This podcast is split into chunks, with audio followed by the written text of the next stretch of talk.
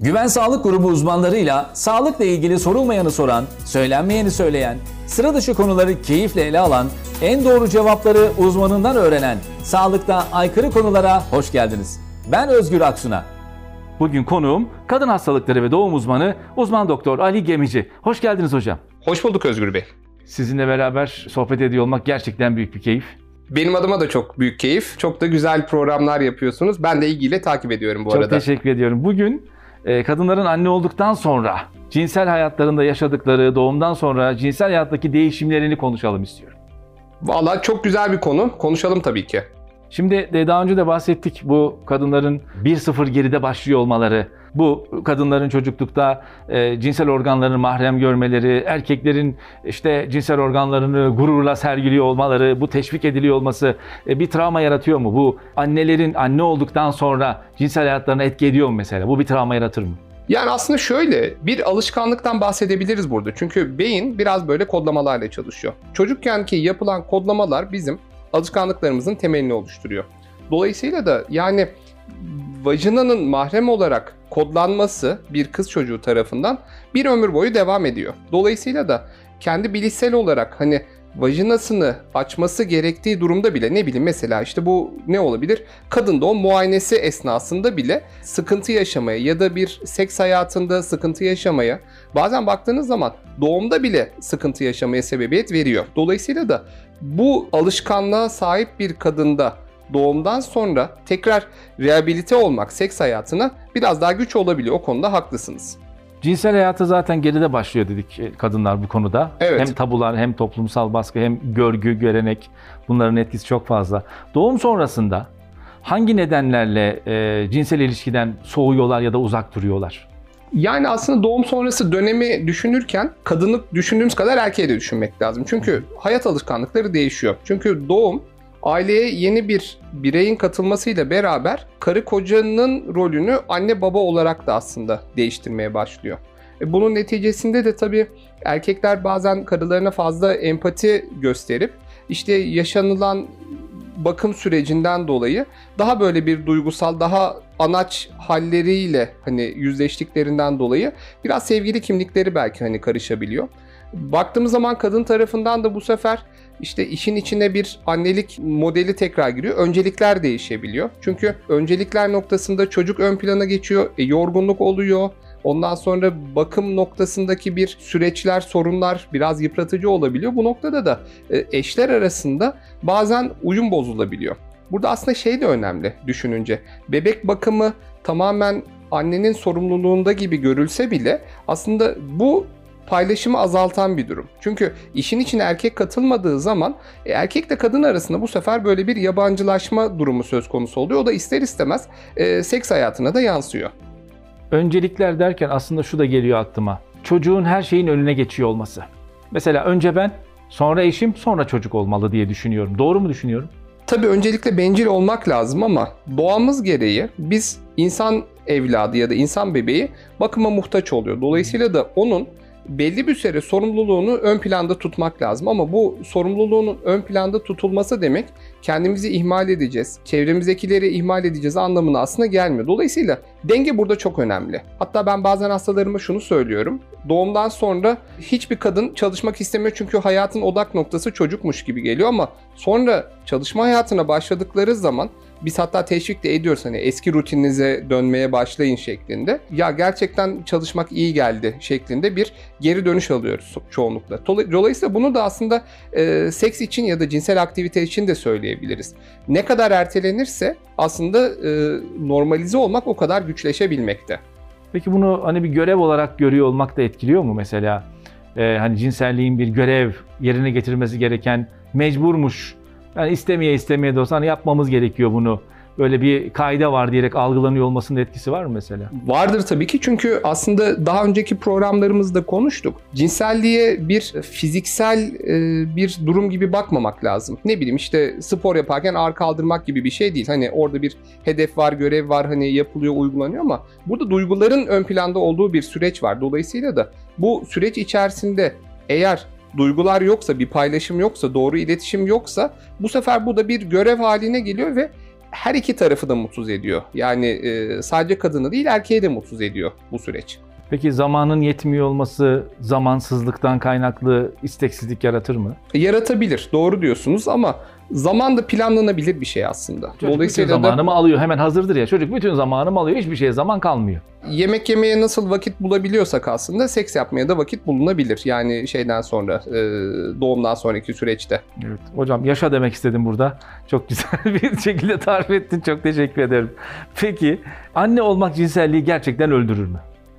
Anne olmak cinselliğe sekte vurabilir ama öldürmez. Yani sonuçta şöyle düşünebiliriz. Doğum çoğunlukla vajinadan gerçekleşen bir e, durum ve dolayısıyla da vajinada bir yara oluyor. Yaralanma oluyor. E, bunun neticesinde de bir iyileşme süreci oluyor.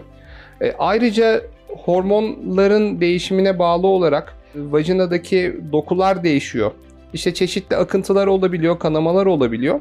E, dolayısıyla da bunun yansımasında da işte belli bir süreç aslında temel olarak bir rehabilite olmamız gereken bir dönem oluyor. Loğusalık dönemi aslında bunun diğer bir adı da. Bu dönemin e, belli bir kısmından sonraki doğumdan bu işte 40 gün sonra ya da 6 hafta sonra e, cinsel aktivitemiz tekrar aslında başlayabilir.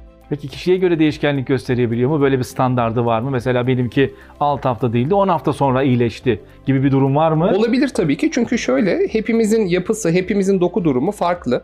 Bir de tabii burada salgılar da farklı olabiliyor. Bir de işin ayrı boyutu bazen doğumdan sonra problemler, komplikasyonlar olabiliyor. Buna bağlı olarak işte kanama problemleriyle karşı karşıya kalabiliyoruz. Bazen enfeksiyon olabiliyor. E bunun neticesinde de tabii ki bu süreç bazen uzayabiliyor ama Tam iyileşme olduğu zaman e, fiziksel olarak hazır olunca da kafa olarak da yavaştan eski alışkanlıklarımıza dönmek için hazırlanmaya hazırlanmakta fayda var. Doğum esnasında bazen dikiş atılması gerekebiliyor ya da buna benzer operasyonlar yapılması gerekebiliyor ihtiyaç dahilinde. Bu da mesela e, sonrasında ağrıya, acıya ya da bununla ilgili e, işte isteksizliğe sebep olabilir mi mesela? Sebep olabilir. Yani her doğumdan sonra dikiş atılır diye bir aslında kaide yok ama Doğumda bazen vajinanın bütünlüğü bozulup yırtıklar oluşabiliyor. Ya da bazen biz bilinçli olarak epizyotomi dediğimiz bir e, yaklaşımla doğumu kolaylaştırmak adına bir müdahalede bulunabiliyoruz. Bunun neticesinde de bir iyileşme sürecimiz olabiliyor. Tabi iyileşirken de doku iyileşmemizin de farklılıklarına bağlı olarak bazen ağrılı sekse neden olabilen durumlarla da karşı karşıya kalabiliyoruz. Peki e, doğum sonrası cinsel hayatla ilgili olarak hani başlangıç süreci kişiye göre değişiyor. E, nasıl bir başlama o hani oryante olma diyelim tekrar geri dönme çünkü bir ara veriliyor. Evet. Bir süreç. O dönemde hem hormonal olarak da kadında değişimler var. Annelik, babanın babalığı öğreniyor olması, çocuk kucağa alıyor olması, geceleri gündüzünün çocuk olması ve kendilerini tamamen unutuyorlar. Ve tekrar bundan eski rutinlerine geri dönme sürecini nasıl böyle e, kolay ve yumuşak bir şekilde yapabiliriz? Yani öncelikle tabii iş kafada başlıyor. Bir bunu istemek lazım. İstedikten sonra da iyileşmiş olmak lazım fiziksel olarak. E, bu noktada da tabii biz genelde doğumdan sonra yaklaşık işte 40 gün sonra ya da 6 hafta sonra bir kontrol muayenesi yapıyoruz. O zamanda da zaten çiftlerle konuşuyoruz. Artık hani cinsel aktivitenin başlayabileceğini anlatıyoruz. Burada tabii karşı karşıya kalacağımız problemler işte can yanması, vajinada kuruluk gibi hadiselerle e, ortaya çıkabiliyor. Çünkü emzirme döneminde süt arttırıcı hormonlar yumurtlama fonksiyonunu kısmen baskılıyor. Bunun neticesinde de hormonlarımız biraz daha baskılanıyor. Bu da biraz daha vajinadaki dokuların daha kırılgan, daha hassas olmasına aslında yol açabiliyor. Bu da işte can acımasına yol açabiliyor. E, bu noktada da işte ilk birkaç olumsuz deneyim kaçınmaya aslında e, sebebiyet verebiliyor. E, zaten hani hazırız. Çocukla ilgileneceğim, o olacak, bu olacak. Bir yandan erkek için de tabii hani işin bir şey boyutu var. Yani hani aman canını yakmayayım, aman zarar vermeyeyim, aman ben de sakınayım durumu oluyor. Bu sefer de paylaşım süreci biraz sekteye uğruyor. E, o yüzden de çok ertelemeden e, sağlıklı bir şekilde cinsel aktiviteye de doğumdan işte yaklaşık 6 hafta sonra başlanabilir. Peki şu akla gelebilir. Vajinal doğumla sezaryen doğum arasında fark olur mu? Tabi teorik olarak e, sezeryan doğumda e, ortada bir vajina bütünlüğünü etkileyebilecek bir durum olmayabiliyor. Ama tabi buradaki durum şu, e, rahimden yapılan salgılar ve rahim ağzının belli bir süre açık kalması e, nihayetinde kadını enfeksiyona açık hale getiriyor. Bundan dolayı da en az yani sezeryan olsak bile e, 40 gün ila 6 hafta kadar beklemekte fayda var. Peki doğumdan sonra e, haz kaybı yani e, oradaki hassasiyetin farklılaşmasından kaynaklı işte orgazm olamama ya da zevk alamama gibi problemlerin de e, olduğunu biliyoruz. Bu peki gerçekten kalıcı bir problem midir yoksa doğumdan işte bu e, lohusalık süreci geçtikten sonra normal eski haline dönecek midir? Yani kalıcı olabiliyor çünkü siz daha önceden bahsettiniz pelvik taban kaslarından. Dolayısıyla bu pelvik taban kasları ya da bunları tutan bağlar, çeşitli fasyalar bizim iç organlarımızın ve vajina ile komşu olan yapıların sınırlarını belirliyor. Dolayısıyla gebelikte karın içi basıncın artması ya da doğumdaki işte e, sürecin bazen zor olması e, burada anatominin bozulmasına ve neticesinde de haz alma noktasında e, problemlerle karşı karşıya kalmamıza sebebiyet verebiliyor. E, bu noktada ne yapmak lazım? Problemi iyi tanımlayıp problemi çözücü belki bazen cerrahi işlemlere girmek gerekebilir. Ama daha ziyade bizim önerimiz işte bu e, daha önce konuştuk kegel egzersizlerinin uygulanması. Bazen işte vajinanın daraltıcı lazer e, işlemleri, lazer müdahaleleri olabiliyor. Ya da işte bu G bölgesinin augmentasyonu gibi durumlar da yapılabiliyor. Ama öncelikle durumun neden kaynaklandığını bilmek, belirlemek daha önemli. Peki erkeklere burada nasıl bir rol düşüyor? Ne yapmaları gerek? Nasıl davranmaları, bunu nasıl e, algılamaları ve e, yönetmeleri gerekiyor? Toplumlar olarak değişiyoruz. Bu değişim süreçlerine adapte olmaya çalışıyoruz. Bu süreçte de bazı problemler de ister istemez karşımıza çıkıyor. Şimdi e, son dönemlerde e, tabii bu Covid süreci biraz daha bu duruma e, aslında engel oldu ama erkekler daha katılımcı oluyorlar paylaşım noktasında. Bunun avantajları da var, dezavantajları da var. Mesela işte doğuma biz işte babaları önceden dahil etmiyorduk. Şimdi dahil eder hale geldik. Bunun artıları işte annelerin ya da anne adayının o süreçteki zor döneminde sevdiği kişinin yanında olması noktasında paylaşım noktasında avantaj oluyor. Ama bir de vajinadan bebeğin çıkmasına şahit olmak da bir erkek için travma olabiliyor. Buna bağlı olarak da işte e, cinsel istek kaybı, libido kaybı gibi durumlara da sebebiyet verdiği olabiliyor. Dolayısıyla da e, bu noktada da e, biraz vajinaya yüklenen anlamın doğumla beraber kaybı da e, bu durumun riski olarak karşımıza çıkıyor. Erkeklere peki doğumdan sonra ne düşüyor? Tabi burada önemli olan sağlıklı iletişimi korumak çok kıymetli. Yani eşe yardımcı olmak, eşle beraber sorunları konuşmak, bebeğin sorunlarını beraber e, çözmek. Dolayısıyla da bu noktada bu iletişim devam ederken de e, seks hayatı da aslında kendi içinde daha rahat, daha sorunsuz olarak devam edebilmekte. Peki e, bütün bunları uyguladıkları halde e, eski cinsel hayatlarına kavuşamadılar. Ne kadar bekleyelim? E, ne kadar bekleyelim ve hangi noktada artık destek alalım bununla ilgili profesyonel yardım alalım? Yani şöyle bir yıl beklemekte fayda var. Bir yıl içinde eğer eski alışkanlıklarımıza biz dönemiyorsak öncelikle bir anatomik bir problem var mı yok mu buna bakmak lazım. Çünkü doğum travması da aslında bir psikolojik olabileceği gibi iki e, anatomik olarak da bir e, probleme yol açabilir.